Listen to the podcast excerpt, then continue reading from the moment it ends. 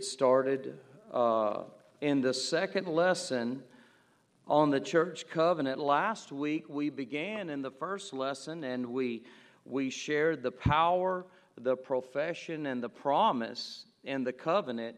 And tonight we're going to talk about a person, the plan, and the, the purpose in the covenant. From the first paragraph last week, we can conclude that we have the reason for this covenant. We have been drawn by the Holy Spirit. We have believed in Jesus. Jesus has saved us. We have professed our faith before the church. We've been baptized and entered into the church. And in the second paragraph tonight, we're going to see the requirements that we have together as a whole specifically. And again, like last week, it begins with the person. By the aid of the Holy Spirit. We engage, therefore, by the aid of the Holy Spirit.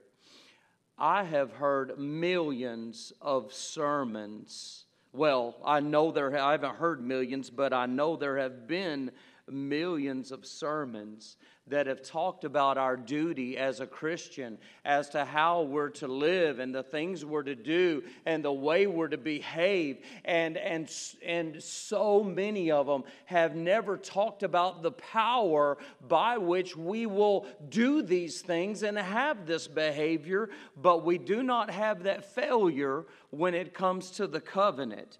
By aid of the Holy Spirit, it says. God knows it's impossible for us to live up to the commands of His, of his Word, uh, the, the requirements of this covenant. It's impossible without the person of the Holy Spirit. There's the one who does keep this covenant, and there's the one who doesn't keep this covenant. Now, the one who doesn't keep this covenant is the one who tries to live the Christian life by way of their own ability, from uh, by their own power, in their own willpower, in their human strength and in natural reasoning. That is the way many people try to live the Christian life. If we were honest, that's probably the way every one of us tried to start out living the Christian life. We, we didn't learn how to live the Christian life at first, and we tried to do it in our own ability and in our own strength. And, and thank God that we have learned that we find the way to live the Christian life is by way of the power of the Holy Spirit, submitting to Him and depending on Him. Because, because if we don't, we're going to fade and, and we're going to fall away.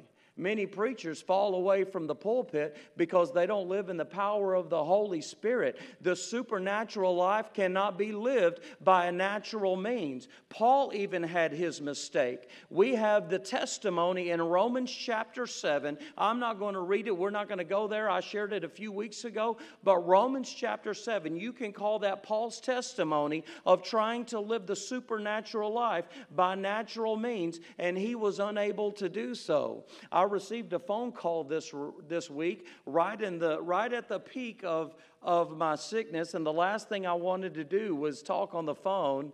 Well, 90 minutes later, Anyway, uh, a brother in Christ called me I haven't spoken to in years, and he talked about a struggle that he was having in his Christian life. He's in church, he's going to even special Bible studies, and he's seeking the Lord in the middle of a desperate problem he's in. But he started describing an issue he was having, and he doesn't know Romans chapter 7. He probably knows it now because I said, You need to go to Romans 7 and, and you need to read Paul saying the exact same thing of the exact same problem that he had that, that you're having. I tell you what, it is a miserable situation to try to live the Christian life by way of natural means. It's not going to happen. It is going to be a failure. Paul describes the situation at the end of Romans 7 by saying, Who shall deliver me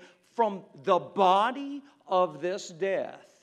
That is that is a statement of misery when we're wanting to live the Christian life, but we find ourselves not doing what we, what we want to do and doing what we don't want to do. That happens by natural means. So praise God for such a scriptural covenant that would have us to see the person of the Holy Spirit. Before we get into these requirements, we are told here that it's by aid of the Holy Spirit. The one who doesn't keep the covenant is the one who does not walk in the Spirit. But the one who does keep the covenant, let's talk about that person for a minute. Praise God that we are encouraged. We have hope. There is success for every church member to be able to live by and fulfill the requirements of this covenant by walking in the power of the Spirit. That's why God's word has told us in Ephesians 5:18 that we are to be filled with the Spirit. We're to be under the control of the Spirit. We're to be influenced by the Holy Spirit of God. Galatians chapter 5, verses 22 and 23, familiar verses to all. It tells us of the fruit of the Spirit. It tells us of nine results that are going to happen in our lives when we are being controlled by the Spirit of God. And all around that in Galatians 5, we are taught to live in, we are told to walk in the Spirit. The Spirit of God is in perfect agreement with the Word of God. When someone says, The Spirit of God has led me to do this or that, but but there is an opposition from the Word of God against that. You know that they're lying or they are deceived and they want to deceive you because the Holy Spirit is in perfect harmony with God's will. And the Holy Spirit empowers us to keep the Word of God, and we find the Word of God in this scriptural covenant. Now, let's go on from the person, though, and, and we're going to look at the plan. The plan for the people of God as a whole in the church are to walk together in Christian love. There is the motivating factor of the love of God in our lives. In 1 John chapter 4, it says, if a man say, I love God, and hateth his brother, he is a liar. For he that loveth not his brother whom he hath seen, how can he love God whom he hath not seen? And this commandment have we from him, that he who loveth God loveth his brother also. Jesus says in John uh, 13 and, and 34, A new commandment I give unto you, that ye love one another as I have loved you, that ye also love one another. By this shall all men know that ye are my disciples, if ye have love one to another. Romans chapter 13 and verse 10 says, Love worketh no ill to his neighbor, therefore, love is the fulfilling of the law.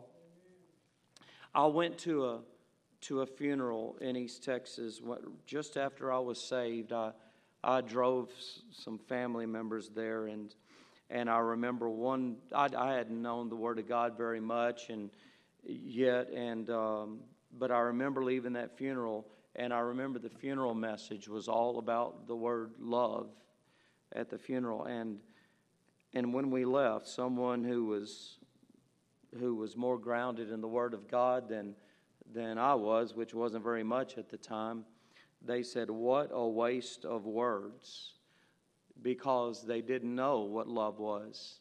You know, there's a difference in the world's definition of love, and there's a difference in the sacrificial love of God. In 1 Corinthians 13, we find that, that we're nothing, we can do nothing without love. The Christian love we're to walk in, though, it has been shed abroad in our hearts by the Holy Ghost who lives within us. Romans chapter 5 says, we're, we're saved by a love, and we're saved with a love to be able to love with and that love is sacrificial. when we talk about loving one another, we're, we're talking about seeking the well being of another at one's own expense. You know, so when we talk about loving one another, we're talking about it costing us something. It's not some big emotional, mushy pep rally that we have. It's a love that acts, and it's a love that helps another. It's going to be a sacrifice at our expense when we go to love someone else. The love that we walk together in is going to always cost us. And that goes against everything within our flesh and, and our, our natural means because the temptation of selfishness it will keep us from being sacrificial. I mean, sometimes you have to dig down deep in God's love. Look what Jesus did on the cross at Calvary for all of us. This love is going to dig down deep, and it's going to be for the very best of another at our own expense. You know, no one wants that, but that's what this love's going to be. It's going to be sacrificial. 1 Corinthians 13 is not a definition of love, but it describes love. And one thing it says there is that love seeketh not her own.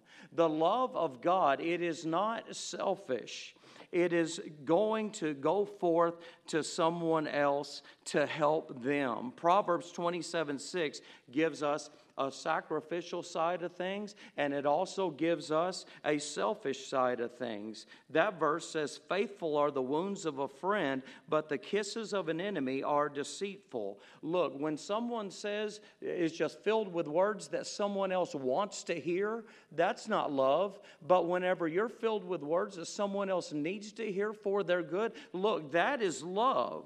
Let us be careful in how we picture this love. Let's look at God's love from every aspect. This love that we are to walk in, to walk together in Christian love, is what the, the covenant calls for. And so the Christian love, it's something that matures steadily in us and we grow into it. We don't have a, just a natural, immediate grasp of it. We grow into this heavenly love. It's a product of heaven, it's not something of this earth. And it sacrifices. And, and praise God, we're motivated. We're motivated to love in it and to act in it. But not only are we motivated by love, but we're making effort by labor.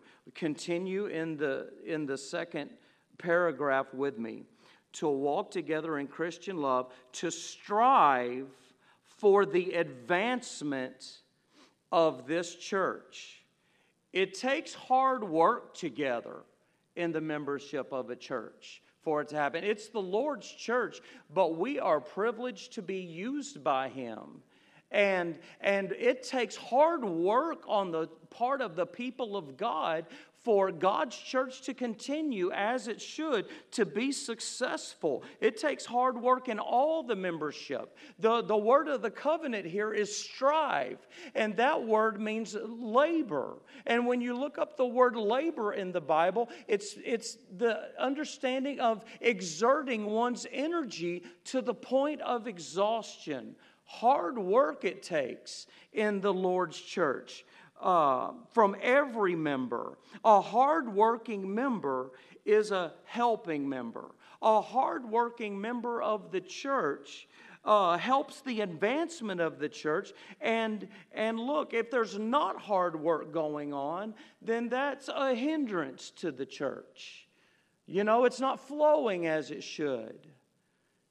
It kind of. Uh, kind of makes me think about what junk food does in our arteries.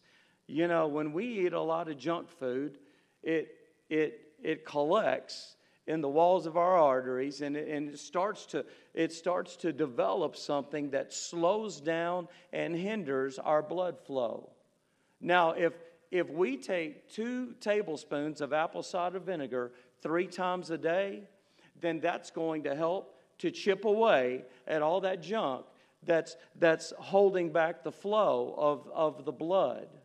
And, and so, what I say by that is that look, we want to be apple cider vinegar in the church. We don't want to be the junk food. We want to do what we can in a way that helps things to flow and helps us as a church. The design of the Lord putting us into the membership of the church, it is to be a help to the church, not a hindrance. Every church member contributes greatly to this matter.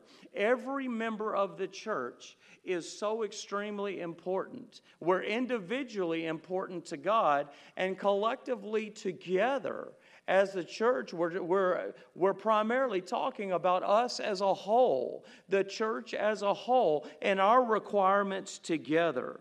And, and so, but every single one is important. Our effort and labor not only has to do with, with what we put out, to the church by way of our contribution as a member, but also what we take in. We're to the portion of this covenant where we uh, where we put in the words that were missing on the website last time. And if you didn't do that right after to strive for the advancement of this church, then then that's where we add right there the I'll just say the first two words in knowledge. In knowledge. You know, a willingness to work in the church. That sounds great. That sounds wonderful. And who can argue with that? But it's terrible if there's not a willingness to learn. We must strive for the, uh, for the advancement of this church in knowledge. You know, the most harmful thing that can happen in a church is to hold a position without being able to handle the precepts of God. We're to learn the Word of God, know the Word of God, and then work in His church, not just willing to work. We must learn the Word of God to labor in His church. We're built up for service by the Bible, we're edified by the Word of God. We are built up and made uh, qualified to be able to serve in such a way to where it counts. It's important that there is the Word of God and then service to the Lord. The promise for Christian growth is by way of the truth. It's by way of the Word of God. That's, that's why the Bible says, as newborn babes, desire the sincere milk of the word that ye may grow thereby. I've read books by preachers, and they were prominent preachers, and I can tell by their writings and, and listening to their sermons that they were great preachers. And they said there were, there were members who sat in the church for some 25 years and they never grew. But the promise for us all to grow is by the Word of God. We desperately need the Word of God to be able to serve in a way that is effective. Thank God for Sunday school. That, that is, I've had, I've had too many wise preachers, much older than me through the years, saying, out of every service that you will attend, after every time you will share the Word of God, there is never more learning that's going to take place than what will take place in Sunday school. I went to a revival meeting slash Bible conference a couple of years ago, and you know, a preacher came in from Florida, and he was going to preach the Word of God. I thought he was the only speaker. And the pastor of the church called up a man. He must have been about 87 or 88 years old.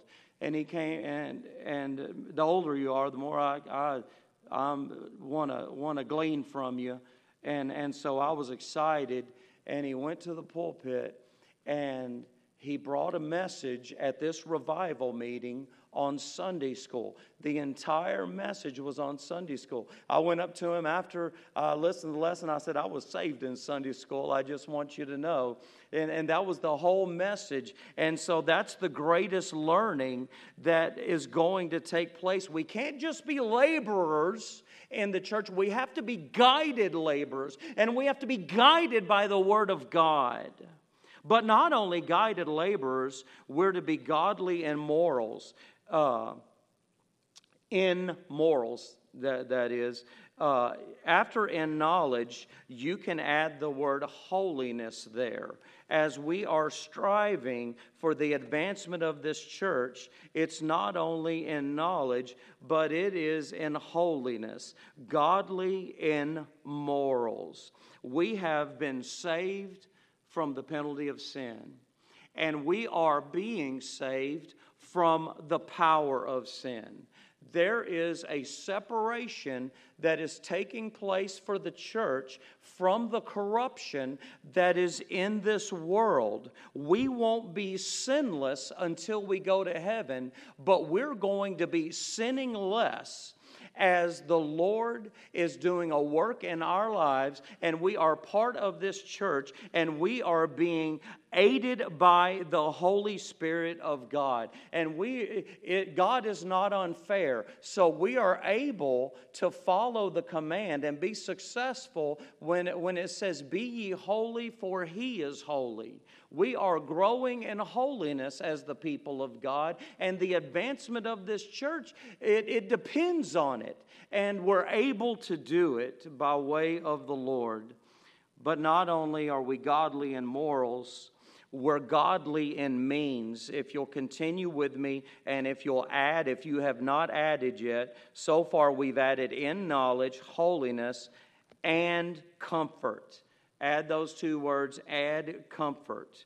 You know, one way of consoling another is to meet their needs. It can do damage to cater to someone when it's an unnecessary thing to do, but we have an obligation together to meet the needs of the poor and the sick and the weak. You know, by the way, we've all been there, I'm sure, before and we've had someone meet our needs. We've had the Lord meet our needs in our times of being poor, weak, uh, weak and sick. Second Corinthians chapter 1 teaches us in verses 3 and 4 that we are to meet the needs of others and to comfort others the way we have been comforted of God. So we're not only godly in morals, for the advancement of the church, but we're godly in means as well. And as we continue, after and comfort, write the words to promote. To promote. We're moving forward in livelihood in the church whether, whether it's the church elevating in, in the number of members in the body, or whether it be our strengthening in the doctrine and the teaching of the church and what we believe, or, or by the level of finances that we have in the church, whether that elevates for being able to do the work of God.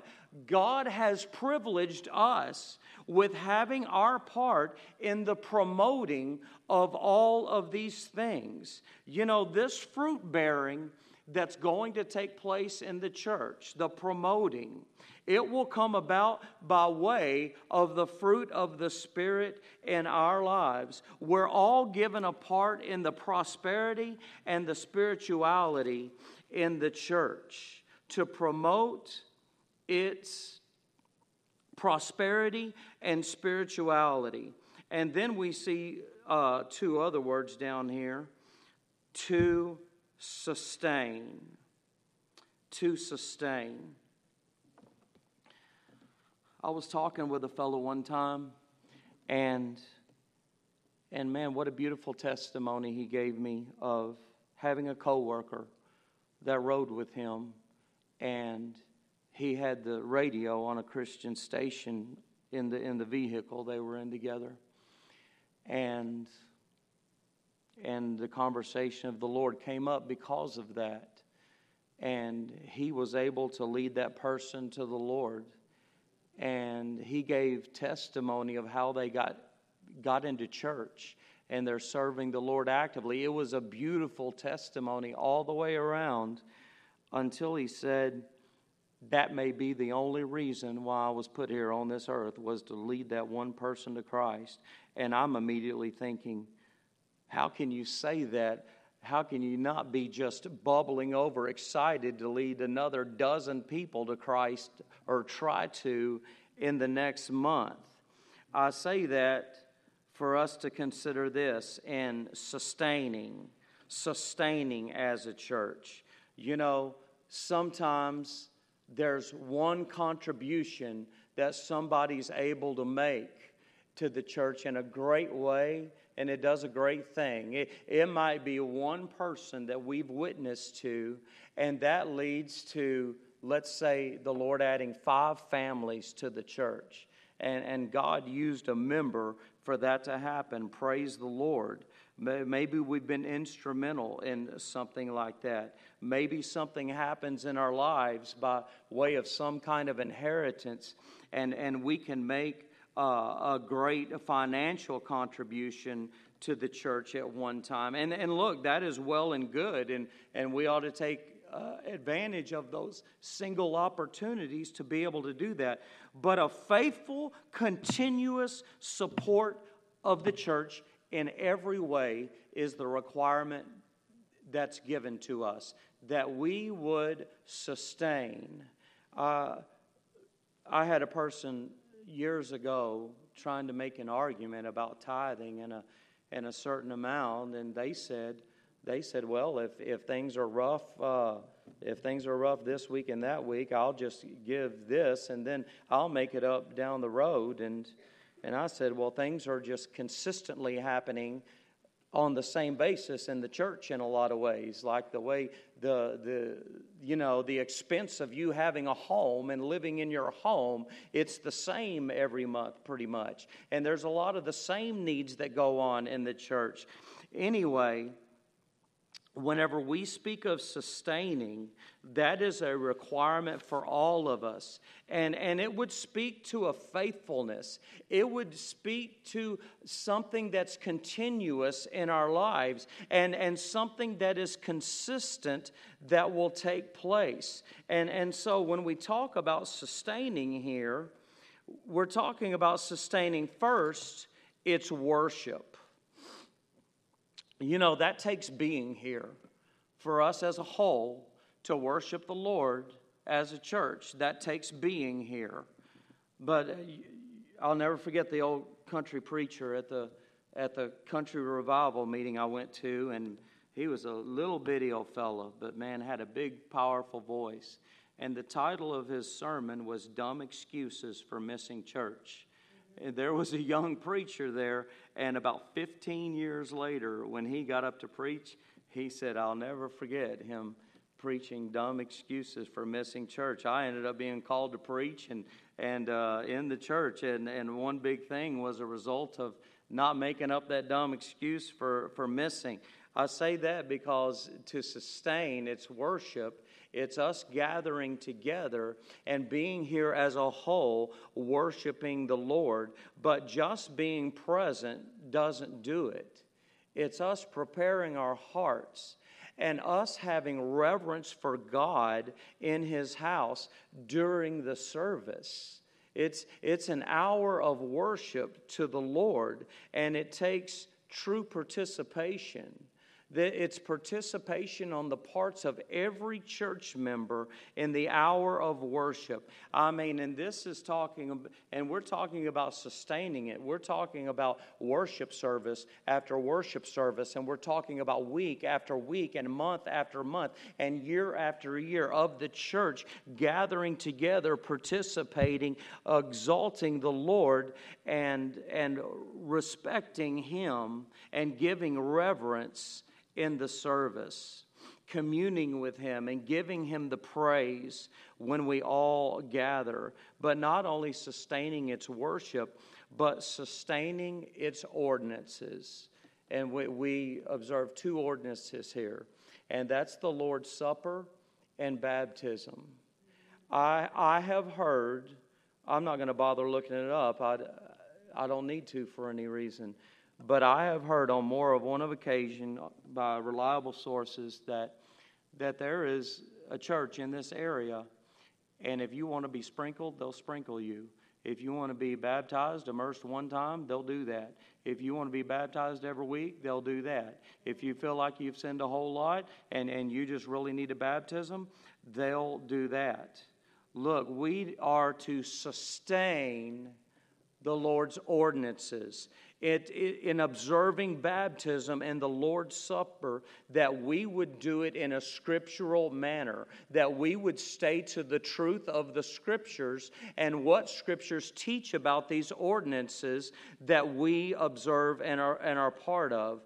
We will fulfill our requirement not only to sustain its worship and its ordinances, but its discipline. We all agree, every single member of the church, by way of this covenant, to discipline the unruly.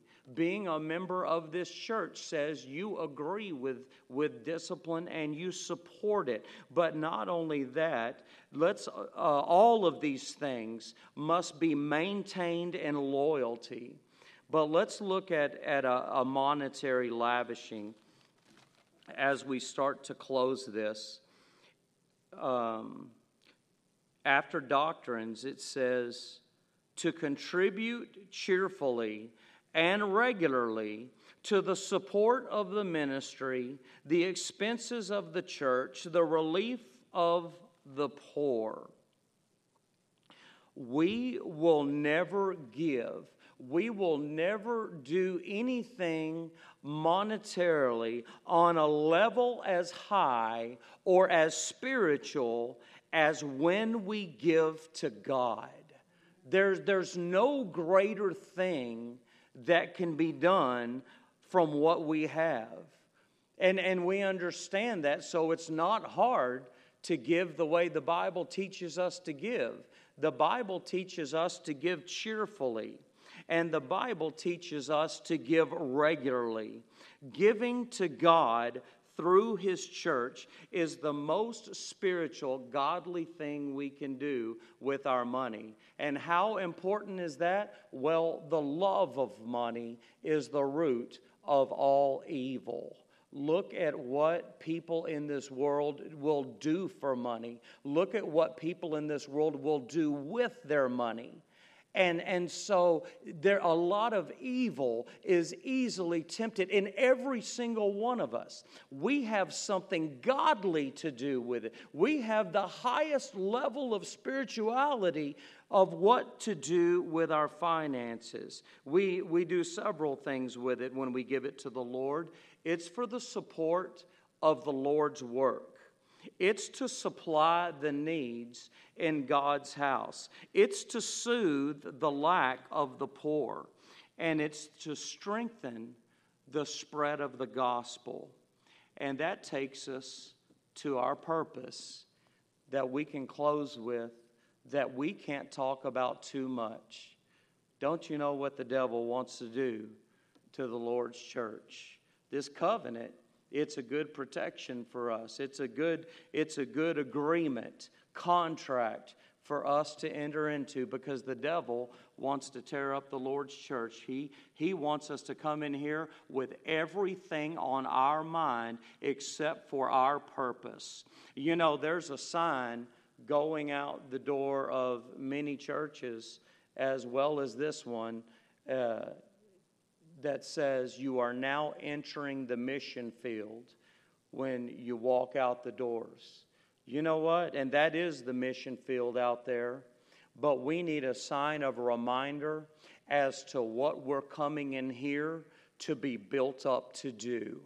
Because our mind can be on 65 wrong things when we walk in the door of the Lord's house. But when we all remember our purpose as a whole together, the end of the second paragraph, and the spread of the gospel through all nations. Jesus is coming soon. There is a, a very hot place called hell and separation from God that many people are going to on, on an hourly basis. And our purpose is for the spread of the gospel of Jesus Christ so that lives can be saved. Every detail of our requirements in this covenant must be fulfilled to achieve the maximum effectiveness of our purpose that we have to evangelize this entire world. We do so locally ourselves, we do so at a distance through missionaries that we support and through prayer. If we are going to glorify God, it's going to take all of us in cooperation with His commands, and the requirements in this covenant are biblical with the commands of God. So, for everything we've shared, it takes cooperation from all to be of one mind, as the Bible says, for all of us to be like minded, not straying off like a lone ranger, thinking something different about what the Bible says about things in this covenant or that the church believes about this covenant. It takes all of us cooperating with the Lord's commands that He has given to His church and us obeying every order that He has appointed to us. We have a purpose to glorify God together and to see souls saved. That is why we are here upon this earth. There is nothing more important than that. We are speaking about requirements as a whole for the church. So, me, myself, and I should never get in front of Jesus. It should never be about us in the church. It should be about Jesus Christ and the purpose He has given for us and all of us to be gathered together in unity, obedient to the requirements that He has given to us. And this is helping me so much. I'm not just a pastor here, I'm also a member of the church. And I pray this is helping you. And and however you would like to express that to the Lord, if you'd like to, we're going to have a hymn of invitation at this time. And this is time for the saints of God to be bowed down, uh, maybe before the altar or right there in your seat, that, that we would be so serious about the Lord's church that, that if our focus has strayed, we would ask Him to forgive us for, for straying away from, from the ever present thought in our mind and impression on our heart of what our purpose is, and that is to evangelize the world. Let us get ourselves out of the way that, that we might see others and lead them to Jesus and not let any selfishness or anything like that get in the way of our focus. Let us bow in a word of prayer, please. Father God in heaven, we come before you tonight. And dear God, I thank you for, for truth in your church. I thank you, Father, for the direction that we need, the guidance we need, the reminders that we need, the refreshing that we need that'll come along with conviction of the Holy Spirit and empowering of the Holy Spirit that we might serve your purpose together as a church. I thank you for the amazing unity that we are able to have because we have all been saved by the Lord Jesus Christ. And We've all been saved the same way. What was needed for one was needed for all. And you've put us in your church, and you've given us one purpose that with all of our differences and all of our many different talents, it can all go toward evangelizing the lost world that they might be saved. Forgive us tonight, Lord, if we have lost our focus in any way. I thank you tonight that you'll help any and all to get back to where we need to be, and that we would be looking to you, looking to Jesus, the author and finisher of our faith. And we pray these things tonight in Jesus' name. Amen. If you'd all please stand.